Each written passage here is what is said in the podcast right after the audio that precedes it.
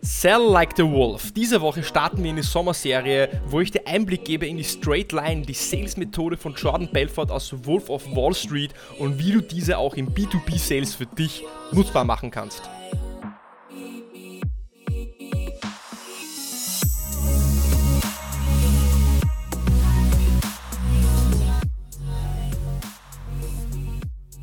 Herzlich willkommen bei Episode 94 von Deal, dein Podcast für B2B-Sales von Praktikern für Praktiker. Schön, dass du als Praktiker auch letzte Woche dabei warst und dir meine Episode zum Thema Conditional Closing angehört hast und wie du Conditional Closing nutzen kannst, wenn ein Kunde von dir einen Proof Concept, Testzugang oder Trial zu einer SaaS-Lösung verlangt und wie du die Situation mit Conditional Closing für dich nutzen kannst, um mehr Kontrolle und Sicherheit auf den Verkaufsprozess zu bekommen und so schlussendlich auch die Wahrscheinlichkeit, dass es zu einem Abschluss einer Zusammenarbeit kommt, auch steigern kannst. Und natürlich schön, dass du diese Woche auch wieder dabei bist, um mit mir gemeinsam zu lernen und zu wachsen, denn es ist Sommer, es ist Hochsommer und diese Woche starten wir in den Sommerkurs, in die Sommerserie Sell Like the Wolf.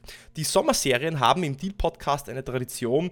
Das ist mittlerweile der dritte Sommerkurs. Letztes Jahr, 2021, gab es den Kurs Question Selling und wie du eine richtige Discovery machst, wie du Fragen stellst, um den Kunden abzuholen, wo er ist, seine Probleme zu verstehen, seine Root Causes des Problems zu verstehen und wie sich diese Probleme auf sein Business auswirken und wie du deinen Kunden überzeugen kannst, ohne zu pitchen, ohne zu präsentieren, sondern nur Fragen zu stellen, so dass dein Kunde selbst zur Lösung kommt, ohne dass du sie ihm eigentlich schon vorkauen musst. Denn dann, dann ist es seine Lösung und dann ist die Wahrscheinlichkeit, dass er auch mit dir zusammenarbeiten wird, viel höher. Wenn du also diesen Kurs noch nicht gehört hast, vielleicht neu eingestiegen bist im Deal Podcast, dann geh nochmal zurück zum Jahr 2021 in den Sommer, Juli, August, scroll durch die Episoden nach unten durch und im Juli, August 2021 wirst du dann sechs, sieben oder acht Episoden finden, wo ich diesen gesamten Kurs inklusive PDFs äh, verlinkt in den Show Notes für dich äh, bereitgestellt habe, aufgenommen habe und den kannst du dir nochmal natürlich anhören.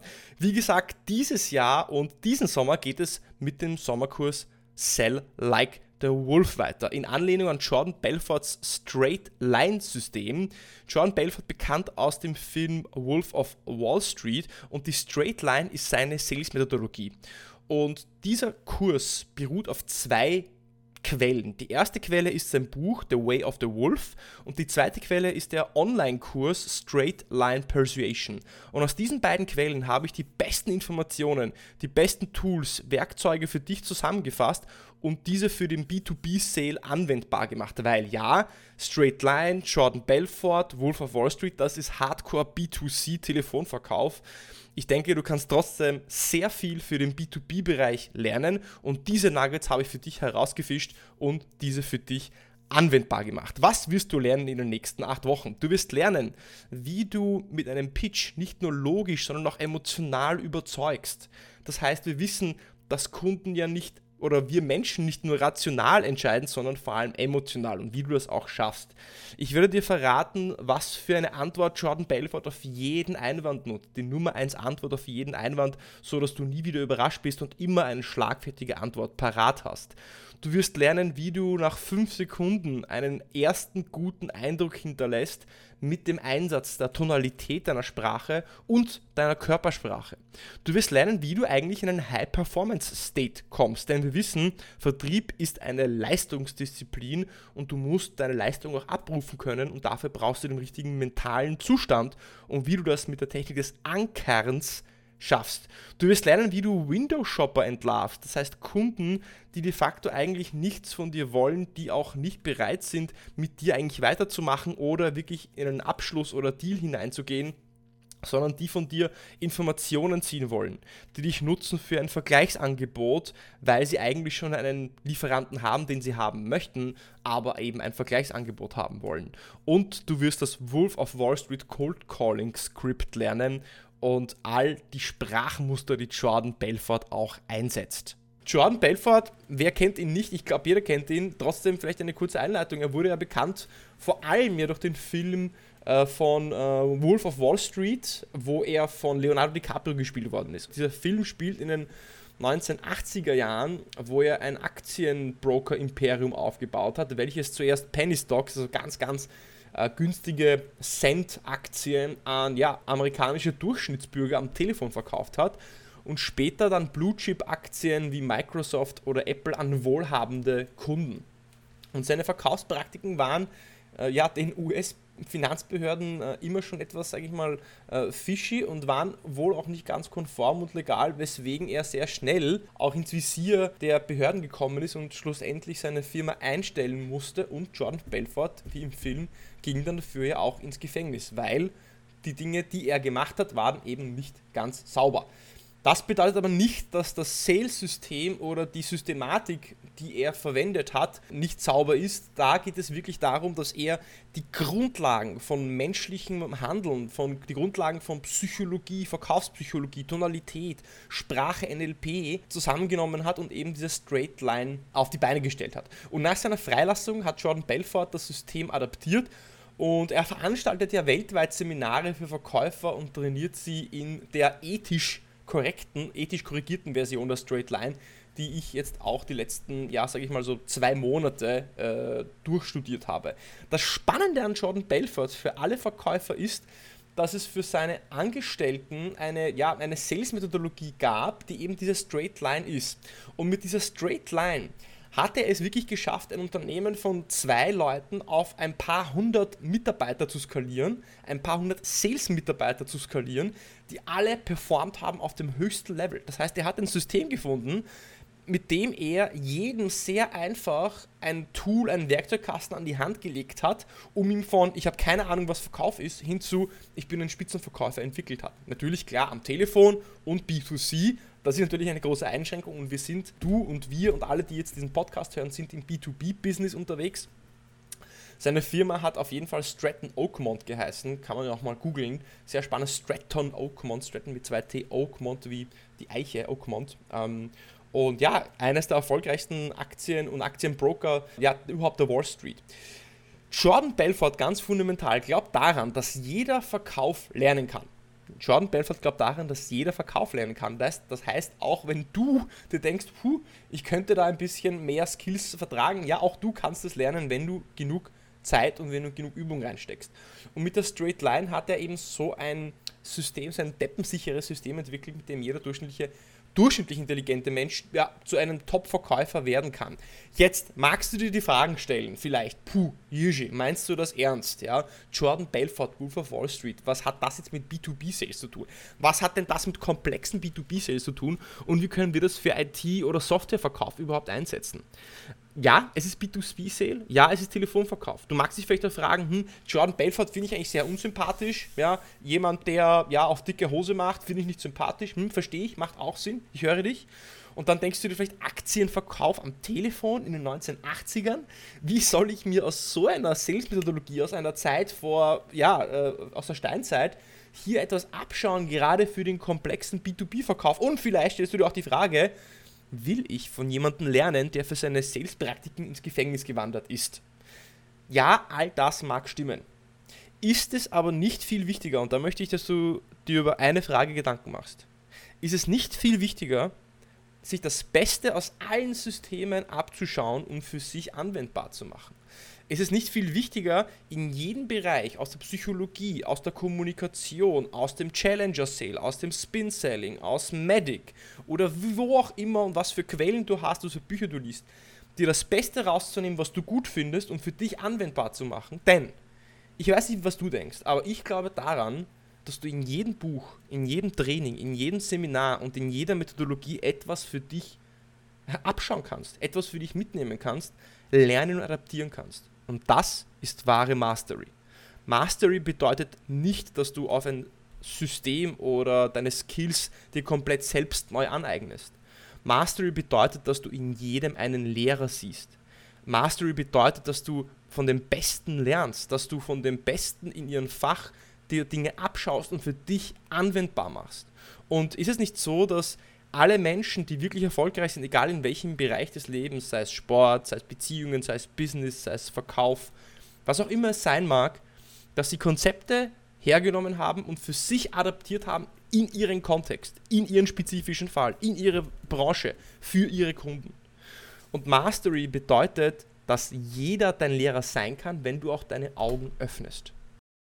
Jetzt, was ist die Straight Line? Der, also die Straight Line, wie der Name schon sagt, auf Deutsch ist eine gerade Linie. Und Jordan Belfort geht der Annahme aus, dass jeder Sales-Prozess gleich ist. Ja, es gibt Unterschiede, jedes Unternehmen ist anders, wir haben unterschiedliche Branchen, es gibt unterschiedliche Probleme und Bedürfnisse. Menschen haben andere Vorstellungen und auch ja, ähm, Wertesysteme.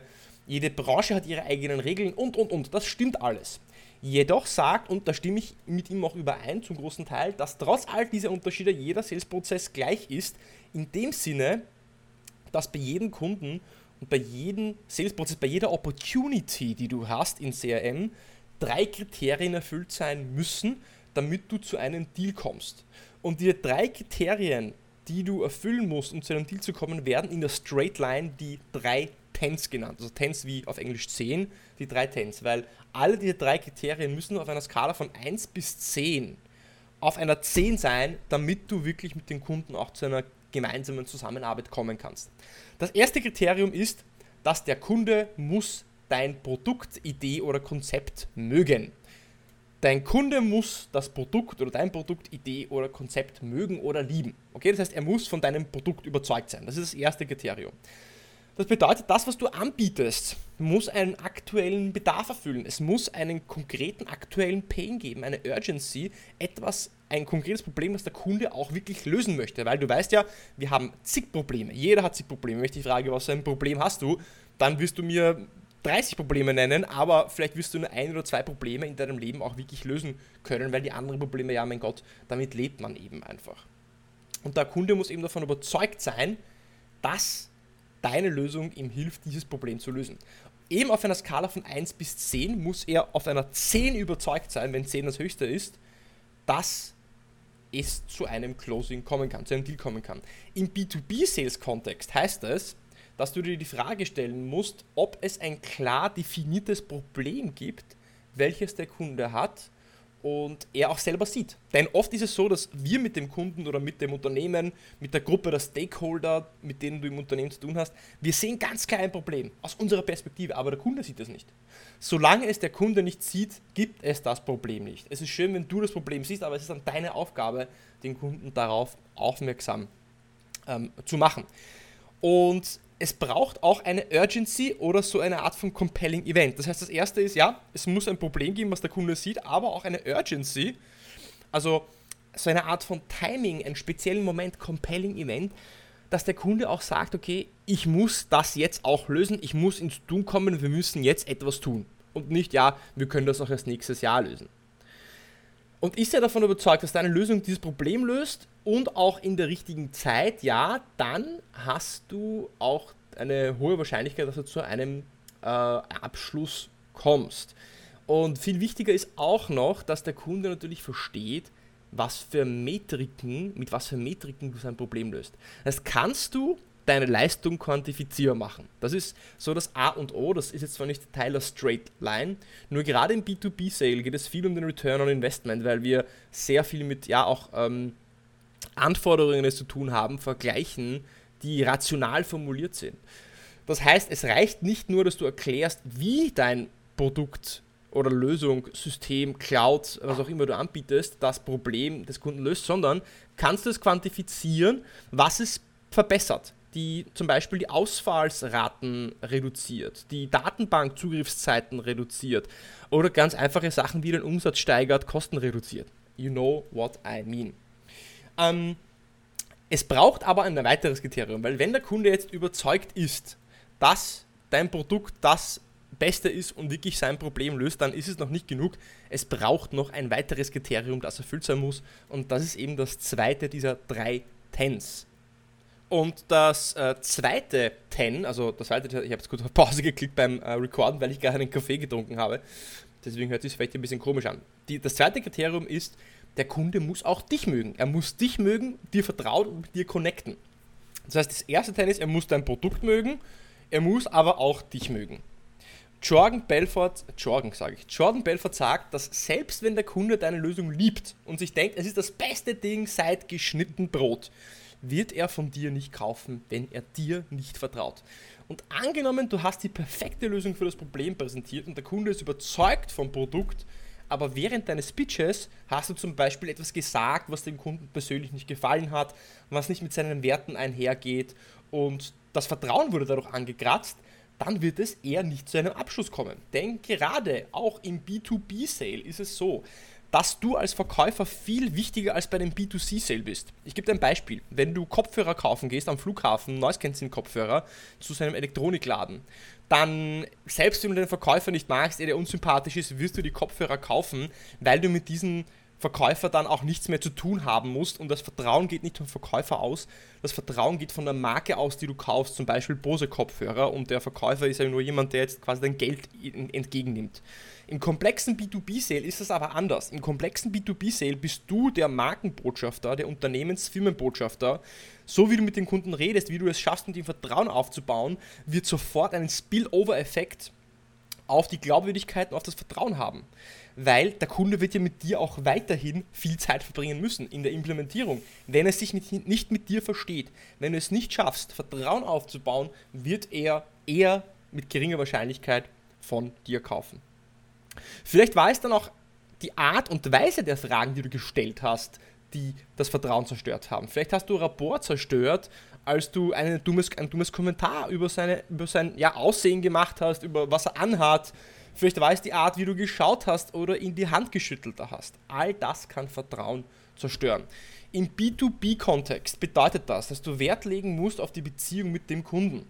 Das bedeutet nicht, dass du sein bester Freund werden musst. Vertrauen und Freundschaft sind komplett unterschiedliche Dinge. Es geht vielmehr darum zuzuhören, wenn er redet, es geht darum, Aufmerksamkeit zu zeigen. Es geht darum, in den Worten des Gegenübers zu sprechen, sich auf ihn einzulassen, ihn von dort abzuholen, wo er gerade ist, mit deiner Tonalität, mit deinen Inhalten, deine Versprechen einzuhalten und authentisch zu sein. Jetzt, wenn dein Kunde dein Produkt mag und liebt und wenn er dich mag und liebt, gibt es noch ein drittes Kriterium, welches erfüllt sein muss, damit es zu einem zu einem ja, sag ich mal, guten Start in eine Zusammenarbeit kommen kann. Und das ist, der Kunde muss dein Unternehmen mögen. Der, Unter der Kunde muss auch dein Unternehmen mögen.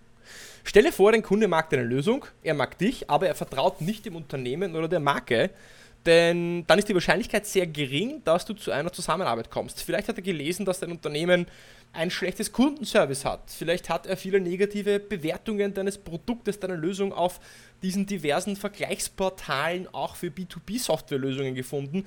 Vielleicht hat er eine schlechte Bewertung von Gartner gelesen oder G2 Crowd. Und vielleicht gab es eine Nachricht in den Medien über einen Korruptionsfall in deinem Unternehmen oder um eine Umweltverschmutzungs- ja, Katastrophe, Situation, Angelegenheit. Der Kunde muss in deine Marke und Firma vertrauen. Wenn du für einen großen Konzern arbeitest, mit einem klingenden Namen, einem Fortune 500 Unternehmen, ja, Apple, Google, Facebook, Amazon, dann stehen deine Chancen gut, dass dieses Vertrauen bereits sehr hoch ist. Weil natürlich ein sehr großes Unternehmen mit langer Tradition, ja, das sehr groß am Markt ist, sehr lange am Markt besteht, das transportiert natürlich schon ein gewisses Grundvertrauen in, in seiner Markenbotschaft. Ähm, und das wird natürlich dann auch wiederum positive Spillover-Effekte auf dich haben. Umgekehrt ist es, wenn du aber für eine No-Name-Firma tätig bist oder für eine Firma, die jetzt nicht jeder kennt, ein Hidden Champion, ja, eine Firma, die zwar groß ist, aber eine Nische, ein, ein Nischenprodukt anbietet, zum Beispiel eine Automatisierungssoftware für Social Media Monitoring oder eine, oder eine Software, welche automatisch Online-Ads platziert, programmatisch. Und das, das sind alles Nischen, wo die Firmen keine großen weltweit klingenden Namen haben. Dann musst du dir dieses Vertrauen erst erarbeiten. Dann wirst du nicht schon mit so einem, sag ich einmal, ja, äh, mit so Vorschuss, äh, Vorschussvertrauen in den in den Dialog mit den Kunden starten. Es ist wichtig zu verstehen, dass jeder Kunde schon mit einem vorgefertigten Bild von dir und deinem Produkt in ein Engagement, in ein Gespräch mit dir startet. Und dieses Bild hängt maßgeblich davon ab, wie das Image und Bekanntheit von deiner Firma ist, von deinem Unternehmen ist, für das du eben arbeitest. Denn aus der Psychologie wissen wir, je mehr und öfters wir etwas sehen, desto besser finden wir es. Ich, ich glaube, das heißt Availability Bias. Oder ja, ich glaube Availability Bias. Je öfters du etwas siehst, desto mehr vertraust du dem. Das heißt, natürlich, wenn du jetzt auf der Straße fährst und äh, in jeder Ecke siehst du McDonalds, Coca-Cola oder Big Kloppenburg, was auch immer die großen Brands, die es halt im deutschsprachigen Raum gibt, alleine durch die Tatsache, dass du immer wieder diese Marke siehst, wirst du diese Marke für gut finden. Das ist ein psychologisches Grundmuster, das uns Menschen beeinflusst. Es gibt noch etwas, was du bei diesen drei Kriterien beachten sollst. Oder ja, solltest. Es gibt also zusammengefasst drei Kriterien. Der Kunde muss dein Produkt, also den Mehrwert sehen, dein Produkt mögen, deine Idee mögen. Ja, er muss überzeugt sein, dass du dein Problem lösen kannst. Punkt zwei, er muss dich mögen, er muss dir vertrauen, mit dir auf, ein, auf einer menschlichen Ebene connecten. Wir verkaufen auch an Menschen und vor allem an Menschen, ja, auch wenn wir im B2B sind. Es ist trotzdem der Mensch, der entscheidet. Es ist immer so interessant. Ja, ja, wir verkaufen doch an Unternehmen, wir müssen doch nicht so gut sein im Relationship Building. Ja, Relationships alleine werden den Sale für dich nicht gewinnen. Nur wenn du einfach ein Unsympathler bist, ja, viel Spaß dabei. Und der dritte Punkt, das dritte Kriterium war, der Kunde muss auch dein Unternehmen mögen. Es gibt noch etwas, was du jetzt eben beachten solltest, und das ist, dass Menschen entscheiden auf Basis von Emotionen und suchen sich dann die logischen Argumente, um diese Entscheidung zu untermauern. Ich wiederhole, Menschen entscheiden auf Basis von Emotionen unterbewusst und suchen sich dann die logischen Argumente, um diese Entscheidung zu untermauern. Das heißt, dass sie die Überzeugung für diese drei Kriterien auf einer Skala von 1 bis 10 für die emotionale und für die logische Überzeugung brauchen. Das heißt, der Kunde muss dein Produkt mögen, logisch und emotional. Was meine ich damit? Dass deine, dass deine Produktpräsentation, die Art und Weise, wie du deine Benefits, die Lösung präsentierst, deine Metriken präsentierst, die, präsentierst, die muss schlüssig sein. Das muss dem Kunden logisch sein. Er muss logisch verstehen, wie du sein Problem löst. Er muss es dir aber auch emotional abkaufen. Er muss es emotional spüren und fühlen. Kennst du dieses Gefühl, wenn du sagst, boah, ja, eigentlich, also am Papier würde jetzt dieses Auto alle deine Wünsche erfüllen, die du brauchst. Aber irgendwie emotional fehlt es dir einfach. Ja? Emotional fehlt dir dieser Kick, dass du sagst, dir gefällt die Marke einfach nicht, du bist irgendwie nicht vom Verkäufer überzeugt oder irgendwie hat es dich doch vom, vom Herz nicht getriggert, wenn du jetzt ein Auto, Auto ja, Fan bist. Nimm was anderes her. Vielleicht war es ein Staubsauger, den du gekauft hast. Vielleicht war es ein Fernseher, den du gekauft hast. Du hast gewusst, dass dieser LG-Fernseher am Papier viel besser ist, aber emotional hast du irgendwie gesagt, irgendwie gefällt, gefällt dir doch der Samsung-Fernseher besser. Das heißt, diese Überzeugung von, er mag dich, er mag die Lösung und ihr mag das Unternehmen muss immer logisch als auch emotional getroffen werden. Vergiss das nicht. Du arbeitest immer an der logischen Überzeugung und an der emotionalen Überzeugung. Und die logische Überzeugung, die schaffst du eben durch Daten, Zahlen, Fakten, welche logisch herleiten, dass deine Lösung und Produkt Sinn machen. Die emotionale Überzeugung, das ist das Bild, welches im Kopf deines Kunden entsteht, wenn er daran denkt, wie deine Lösung seine Welt und Zukunft besser machen wird. Das ist das Bild, was du im Kopf des Kunden malst, denn Bilder und Geschichten erzeugen eben Emotionen. Deswegen sind so Case Studies, Referenzstories, wie du bereits anderen Kunden aus der Branche geholfen hast, mit ähnlichen Problemen, so wichtig. Das heißt, das heißt nochmal, du brauchst beides. Du brauchst die logische Überzeugung, den logischen Case und du brauchst einen emotionalen Case. Den emotionalen Case baust du, indem du den Kunden davon träumen lässt, wie sich sein Business, seine Abteilung, sein Leben, seine Karriere in der Zukunft positiv verändern wird. Den logischen Case baust du durch Daten, Zahlen, Fakten, durch die logische Schlussfolgerung von, Lös von Problem und Lösung.